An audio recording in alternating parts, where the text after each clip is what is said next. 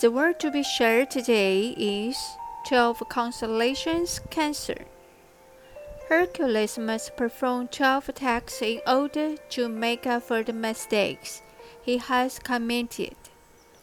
One of them is defeat the monster Hydra that lives in the Lake Lerna. Hydra is a giant snake with nine heads and body that is 20 times larger than a human.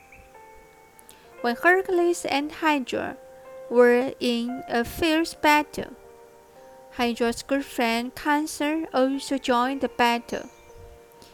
Using his huge claws to clip Hercules' feet, Hercules was so painful that raised the stick and smashed the Cancer.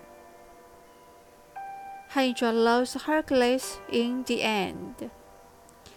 Hera, the Queen of Heaven, sympathized with Cancer's loyalty and took him to the sky, become Cancer. The World Council of 1305 porcelain designed the little angel as an oriental face with a chubby appearance. It's very cute and has a big belly.